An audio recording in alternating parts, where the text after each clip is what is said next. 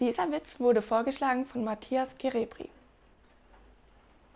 Als Gott den Mann erschuf, ließ er sich ganz lange Zeit. Er sah die Muskeln und den Waschbrettbauch und war höchst zufrieden. Und er sagte zum Mann: Gehe und regiere über die Welt.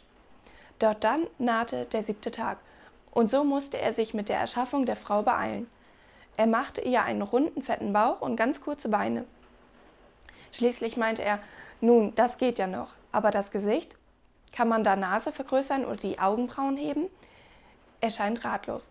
Plötzlich kommt ihnen ein Geistesblitz. Weißt du was? Sagt er zur Frau. Du musst dich ab sofort schminken.